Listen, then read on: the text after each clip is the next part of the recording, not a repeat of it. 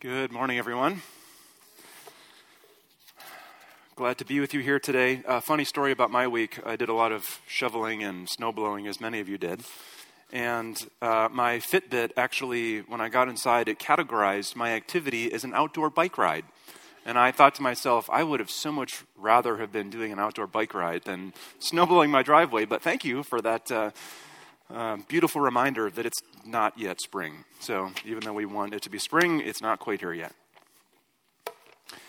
Today, as Tracy mentioned, we are beginning, we're at the beginning of the series that we're in in the book of Mark. And the series, this first part is titled Following the Authoritative Son of God. And since the book of Mark is so large, what we're going to do is we're just going to kind of take it slowly. Uh, you know, they say the best way to eat an elephant is what? One bite at a time.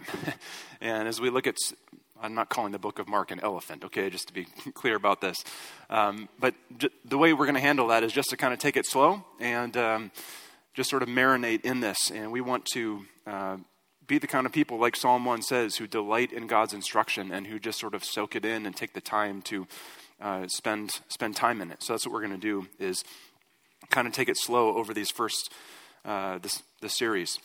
Uh, last week, we passed out to you these Mark Bible journals. This is just the book of Mark. On one side, it has the text of the uh, book of Mark, and on the other side, it just has a blank page for you to write notes or any of that.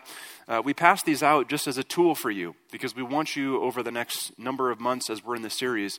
We want to provide every tool and every resource to help you uh, practice what it means to delight in the instruction of the Lord and to meditate on it. And so you can use these uh, to, to write down notes during the sermon. You can use these to write down uh, prayers or observations or ways that God is changing you personally.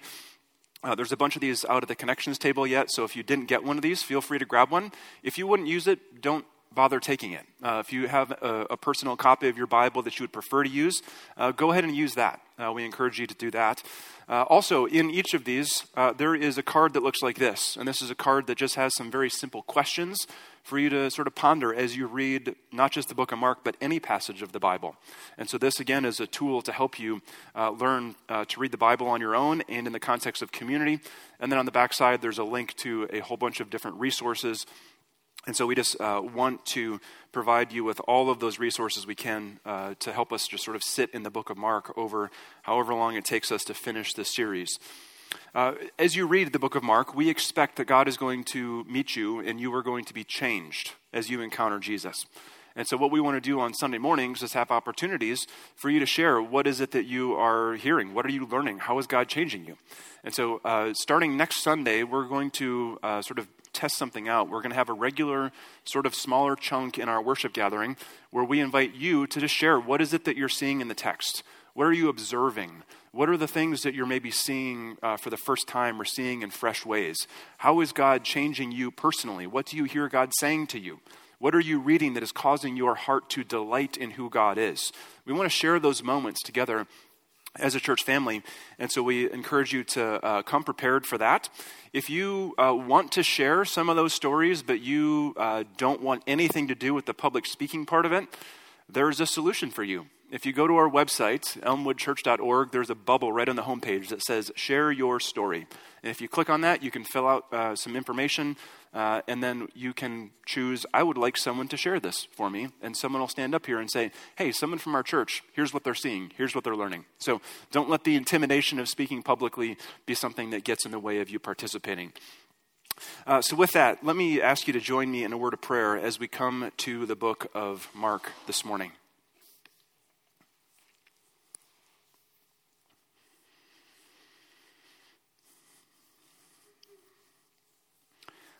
God, as we've already heard Psalm 29 read so beautifully and so powerfully this morning, we come before you and we stand in awe of the danger of your voice. Psalm 29 provides such a clear picture of your powerful voice, and we ought to tremble in your presence. And Psalm 29 also says that you speak blessing over your people.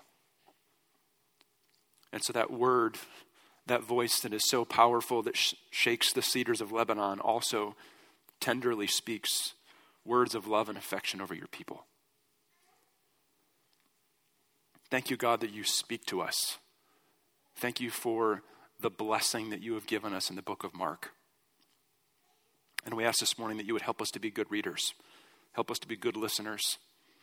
We desire to see Jesus and be changed by him. And so we ask for uh, the presence of your Spirit to be here in a special way in this moment because we know that we cannot accomplish that on our own. We cannot manufacture that kind of heart transformation. We can't make our hearts delight in you on our own initiative.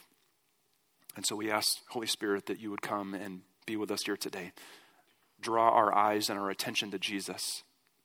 Help us see him clearly and be changed. We ask this in his name. And all God's people said, Amen. Mistaking someone's identity might be somewhat embarrassing, but at the end of the day, it's not the end of the world, right? Uh, my mother was is a para at a school, and she was one time having conversation with some of the teachers that were actually my teachers, and they did not know that she was my mother. and if you can imagine this, it's shocking that as a child, uh, I talked a lot. Some of you are just your minds are blown right now. I don't know. I don't see how. How did you? You know, I don't get it. But I was a kid and I talked a lot, and what this teacher said in the presence of my mother was something to the effect of, you know, I don't think this kid's parents ever listen to him when he's at home. Because every time he comes here, he just talks and he talks and he talks and he just cannot keep his mouth shut. My poor mother is like, um, Excuse me, that is my son you're talking about. And that's like the height of embarrassment, right? When you say something critical about someone that's true, right? It's true, but it's also kind of negative, and that person's mother's standing right there, right? She didn't know who my mom was, and it was like super embarrassing. You maybe have experienced something like that where you have maybe called someone by the wrong name. Maybe it's like, oh, I was one letter off, or I was super close, I was in the ballpark. And then other times you call someone, you know, you think their name is Kathy, and it's like Matilda or something, and you're like, just not even close. You may have had the experience of uh, mispronouncing someone's name when you talk to them or misspelling their name in some sort of written communication, and then they have to correct you and say, no, it's not spelled that way. Uh, you may have had the uh, experience of you're talking with someone and you forget their name, and it, you're like, man, I so want to use their name, and I don't know who this is. and, it's, and it's kind of awkward and it's somewhat embarrassing. Uh, pro tip if you ever find yourself in that situation, all you have to do is introduce that person to someone whose name you do know. You can just say, Oh, hey, have you met my friend Johnny over here? And then Johnny will introduce himself to this person whose name you don't know, and then they will introduce themselves back to Johnny, and you'll learn their name. So it'll all work out in the end. But misidentifying someone in whatever way that is, it might be kind of embarrassing, but at the end of the day, it's not the end of the world misunderstanding the identity of Jesus is something completely different. Misunderstanding the identity of Jesus is on a whole different level of importance and significance. In fact, the Bible says that our understanding, our knowing who Jesus is, and our rightly relating to the person and the work of Jesus is the source of our life, and our very life hangs in the balance of that. And so it's so important that we answer the question rightly who is this Jesus? And Mark, as we go through this series over the next number of months, one of the things, one of the threads that we see running all throughout this whole gospel is Mark is telling us through stories and through actions and through interactions and through all of these different ways, through metaphors and motifs and scripture quotations from other parts of the Bible, he's telling us all sorts of things about who Jesus is. And it would be wise of us to listen to Mark as he tells us about the identity of this man, Jesus. What we're going to do this morning, we're just going to spend our time looking at these first three verses. And what we're going to do is we're going to organize our time around two questions. The first question is why was the book of Mark written in the first place? It's important to think about that. And the second question is what story is the book of Mark telling? And as we answer those questions, we're going to see this theme of the unfolding identity of Jesus coming through even in these first couple verses. So let's look at the text. And the first question that we get to ponder together here today is why was Mark written? Why did Mark take the time to write us what he wrote us? Why did he take the time to painstakingly and beautifully craft this 16 chapter long account of the life and ministry of Jesus? Why did he do it? And of course, there's, that's a multifaceted answer. What I want to do today is just sort of uh, summarize. This may be something of an oversimplification, okay? I admit that. But what I want to do is sort of just emphasize, to sort of just narrow down onto two of the primary reasons why I think Mark wrote uh, this gospel, and that's going to help us understand so much as we read it over the next uh, number of months. So let me just put it like this Mark is polemical encouragement. That's what the book of Mark is. That's, that's why it was written. It was written as a piece of polemical encouragement. Let's look at both sides of that. So it was written as a polemic. That's a word that uh, you may not have heard before, or it's a word you may have heard before and you have no idea what it means. It's not a word that we use in sort of everyday common conversation, right? So, what in the world is a polemic? Well, a polemic is a sharp or strong criticism of something or someone. So, a modern day example of this, if you have heard about, I'm sure you've heard about these, or you have seen them on social media, or you have seen them yourselves, these stickers that have started to appear at gas stations over the last year. And it's a picture of our current president pointing his finger at the price, and it says, I did that. Okay? Just to be really clear, I'm not here at all to make any form of political judgment about the current administration either way. It's not my point, okay? It's just to say this is an example of something that's polemical. Okay? It's a sharp, strong criticism of the current administration just by this form of this little sticker, right? So that's what a polemic is, is it's a sharp, strong criticism. And this is, I believe, one of the reasons Mark wrote this book in the first place was to be that kind of sharp, strong criticism against Caesar and against the Roman Empire. So we read in verse 1, we see this coming out. Verse 1 functions as a title over the entire book of Mark, telling us what we're going to read about in the next chapters. And it says, The beginning of the good news about Jesus, the Messiah, the Son of God. So, this tells us right away, Mark is telling us what you are going to read about over these next chapters. You are going to read about the good news of this man whose name is Jesus. Now, that word good news, it's, it's the, the Greek word euangelion. It's translated in some places, like here, good news. It's translated many other places in the New Testament as the word gospel. So, we're very familiar with this word.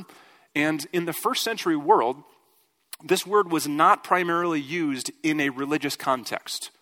We're used to the word gospel, meaning the good news about Jesus. It's a, uh, it's a spiritual, it's a religious word for us. But the way that this word was used in the first century didn't really have anything to do with how it's used in the New Testament.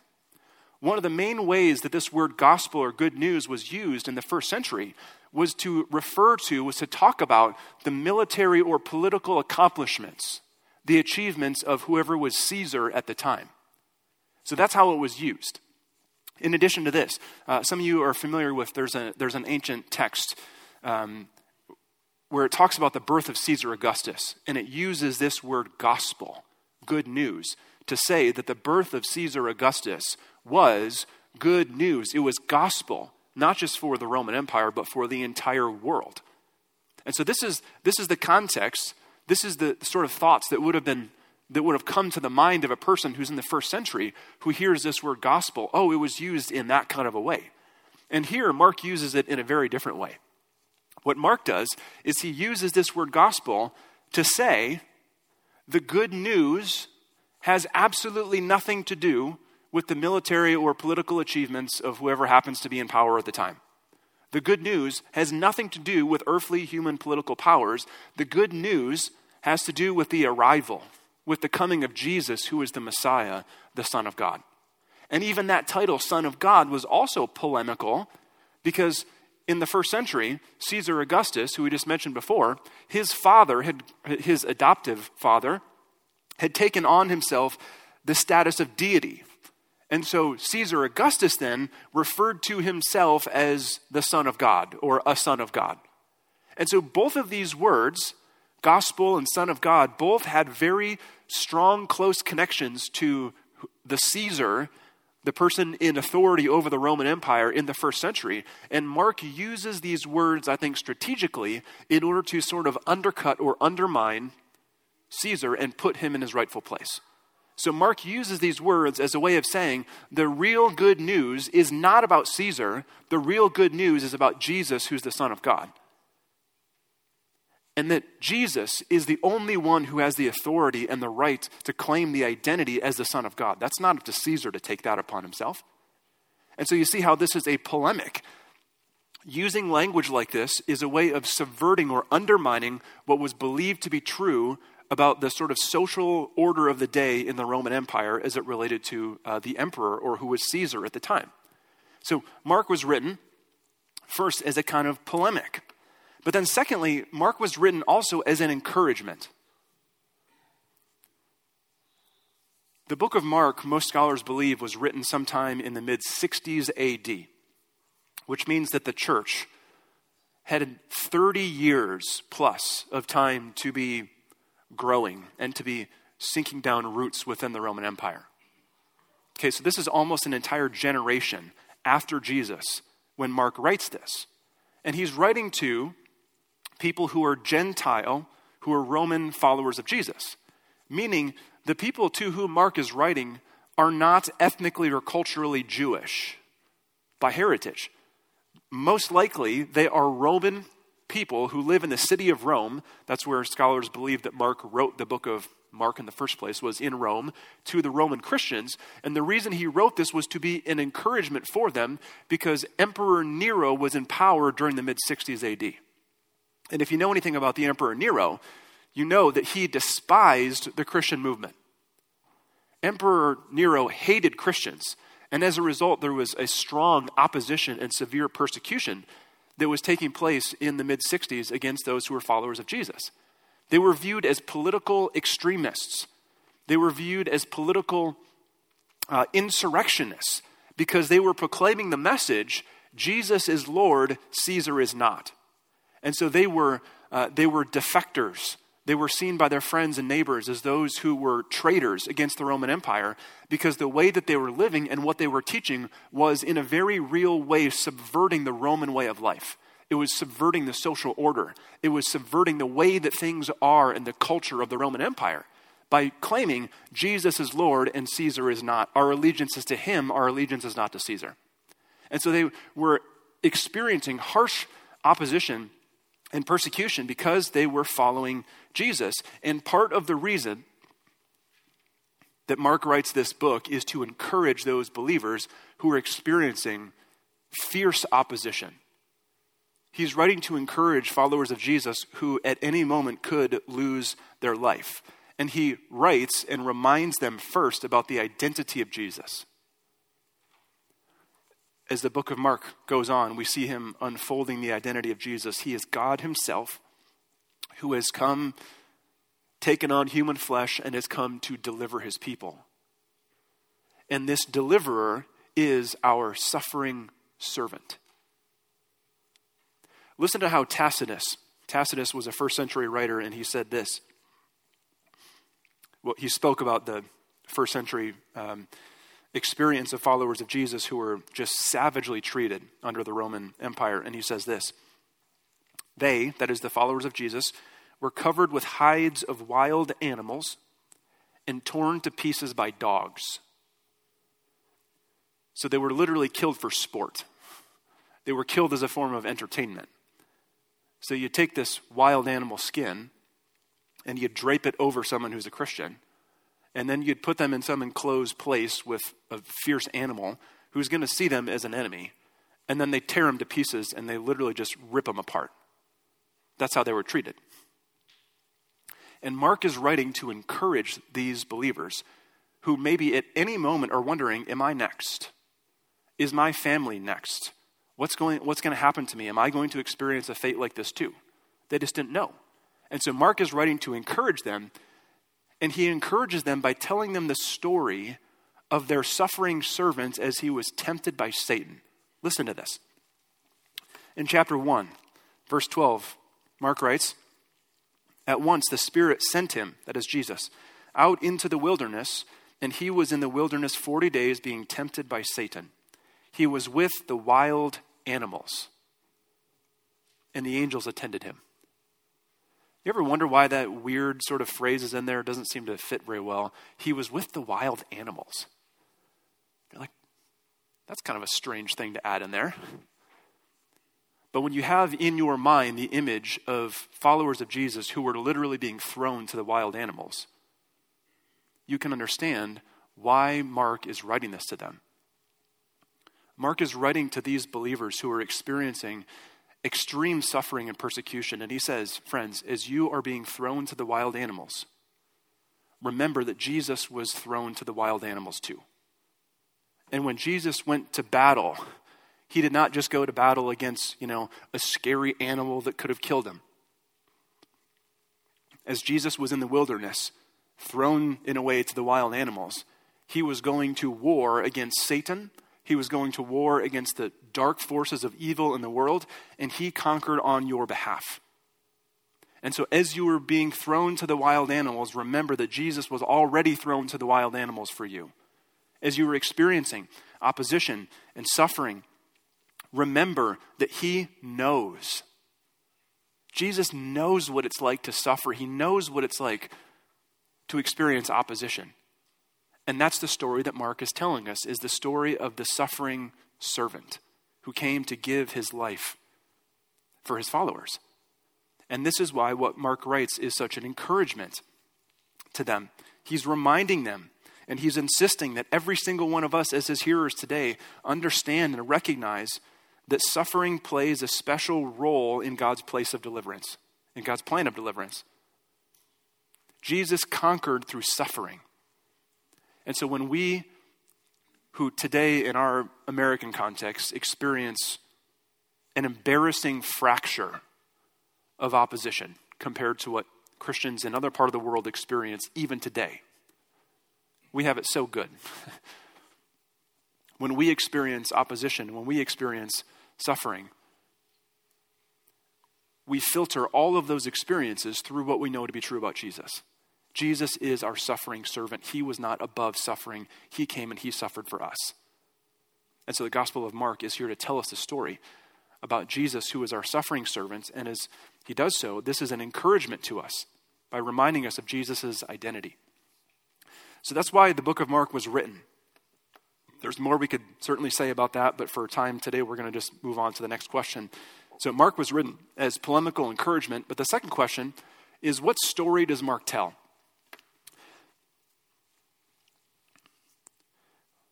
Mark could have given us just a long list of propositions, right? Mark could have given us just this long sort of bullet point of like, here's the doctrine you have to believe, here's the true truth statement, here's the, you know, this or that. He could have done that. And yet Mark chose to do absolutely nothing of the sort. What he did was he spent 16 chapters telling us about the life and the ministry of Jesus. And so we get to quite literally walk with Jesus through all of these different circumstances that he experienced in life. And we get to learn from that. We get to learn not only from uh, what Jesus did, but we get to learn by looking at the people who interacted with Jesus and how they responded to him. And that teaches us something about how we can uh, rightly identify and rightly follow Jesus. And so Mark invites us into a story, and the story that he invites us into is this In Jesus, God has initiated a new and better exodus. That's the big story that sort of is, is, is the, the bigger plot line that Mark is inviting us into is that Jesus is the one who has come to deliver his people in a kind of new exodus. Now that may seem somewhat nebulous to you, so let's look at the let's look at the text and see uh, where this comes from. So in verse one, again, we have this title over the whole book, and then in verse two, the very first thing that Mark does is writes this. He says, "As it is written in Isaiah the prophet." I will send my messenger ahead of you who will prepare your way. A voice of one calling in the wilderness, prepare the way for the Lord, make straight paths for him. So, the first thing Mark does in this book, before saying anything else, is he gives us a sort of mashup of these Old Testament quotations. The first line there, if you have footnotes in your Bible, you can see this. The first line is from Exodus, the second line is from the book of Malachi, And all of verse 3, those last three lines, are from Isaiah chapter 40. And he attributes it only to Isaiah, which makes some people a little uncomfortable because it feels like he's plagiarizing, right? It's like, well, he didn't take time to cite his sources. And, you know, we take all these sort of modern ways of doing things and we just criticize everyone else for not doing it like we do it because clearly we're better, right? I think that the reason Mark only um, points us to Isaiah is uh, two things. Number one, I think he wants us to see that the Old Testament is a unified story. So, on the whole, Exodus and Malachi and Isaiah are not saying different things, right? These are all pointing one direction. But I think the main reason why he qu- quotes only Isaiah is because he wants us to understand everything that we read all of these quotations, he wants us to see them through the framework, through the lens of Isaiah's message. And so then the question is well, what in the world is Isaiah 40 about? Because we can't understand what Mark is getting at if we don't know what happened in Isaiah 40. In Isaiah 40, we find God's people who are in exile.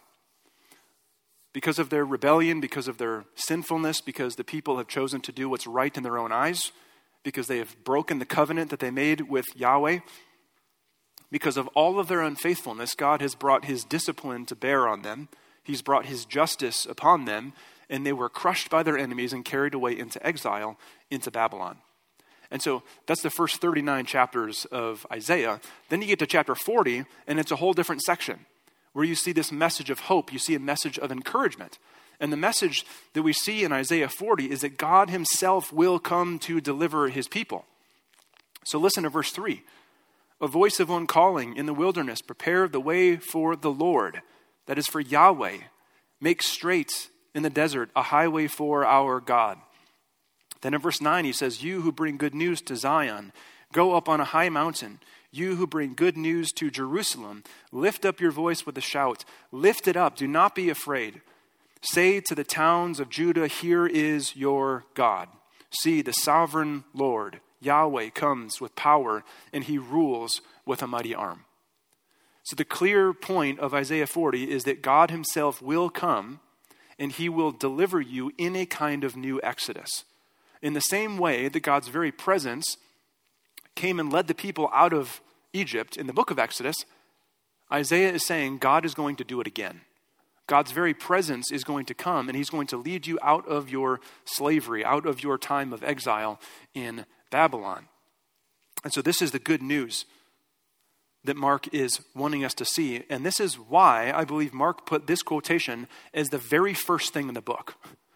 Mark is saying, You cannot understand anything I'm going to tell you about what Jesus said, what Jesus did, if you don't understand this larger story into which Jesus' life fits. Jesus is saying that he is God himself who has come to deliver his people.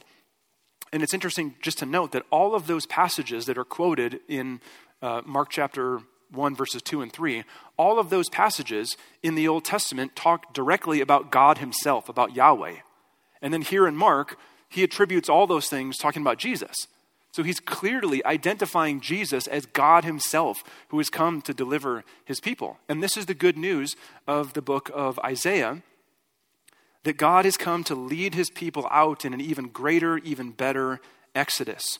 That exodus was the defining moment of the Old Testament people of God when they were led out of Egypt. And so much echoes, and there's so many places where that theme is brought through throughout the Old Testament and the New Testament. And what Mark is saying is in Jesus, God is doing it again, but even better what you experienced in the Old Testament Exodus out of slavery in Egypt and even out of your exile in Babylon is just a small taste or shadow of the greater deliverance and the greater Exodus that God is working in the person of Jesus. So, this is the good news that is proclaimed in the book of Isaiah, and it's the good news that Mark is insisting we see here at the beginning of his gospel. Jesus is God himself who's come to deliver his people from their exile. Now, pay attention to how Mark tells this story.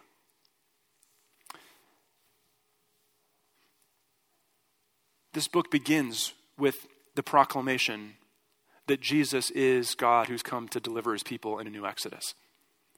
He's come to deliver his people. And the question is okay, but from what? What did he come to deliver his people from?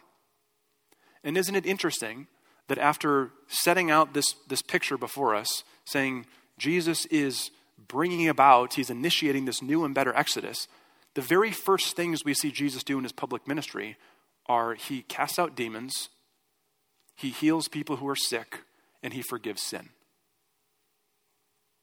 Mark could have included anything as sort of the first actions of Jesus, and he chose those things. And I think those things give us a window into exactly what kind of deliverance Jesus came to provide. Jesus came to deliver us from the spiritual forces of darkness.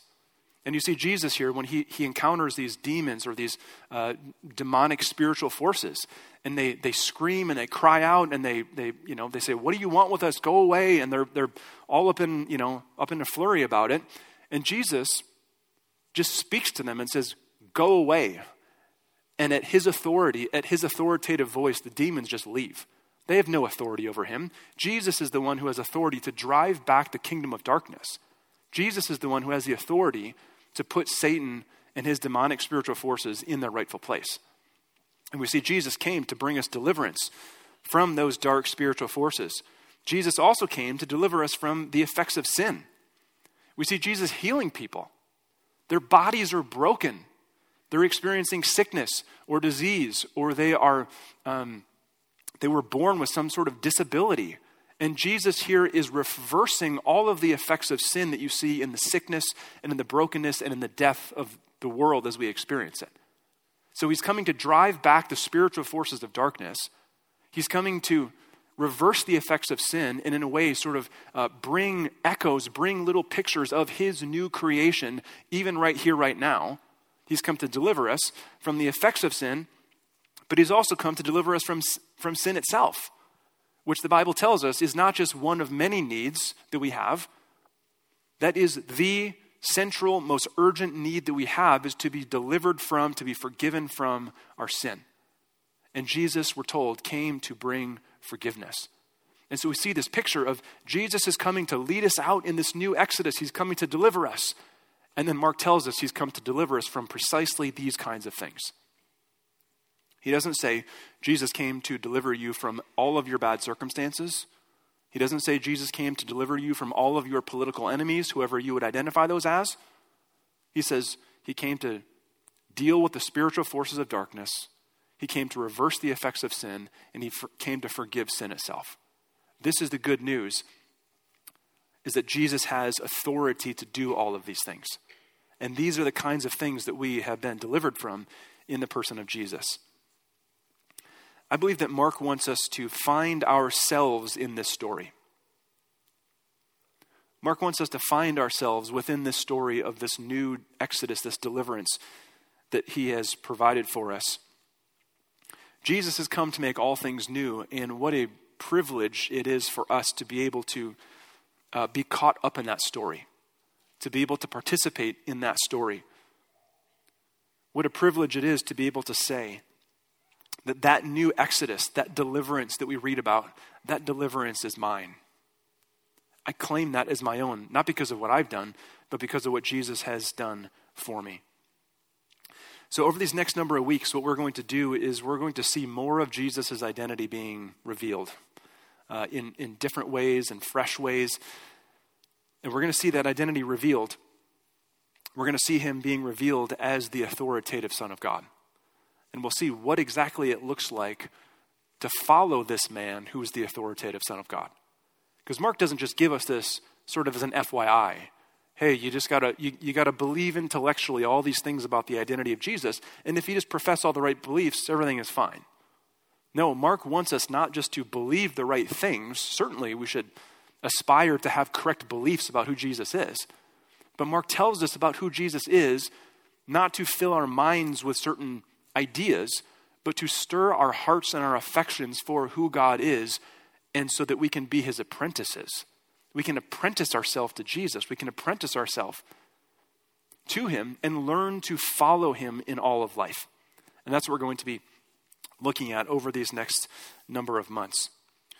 But today, what I want to do is close our time by coming to the communion table.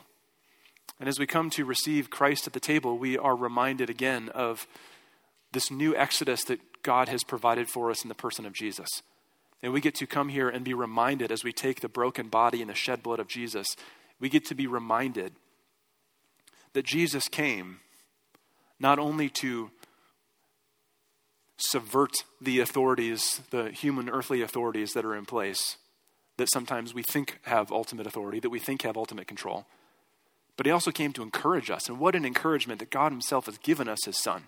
And we get to receive his broken body and shed blood here today. So, as we come to the communion table, as we do each week, I want to invite you to take just a few moments of silent confession and reflection.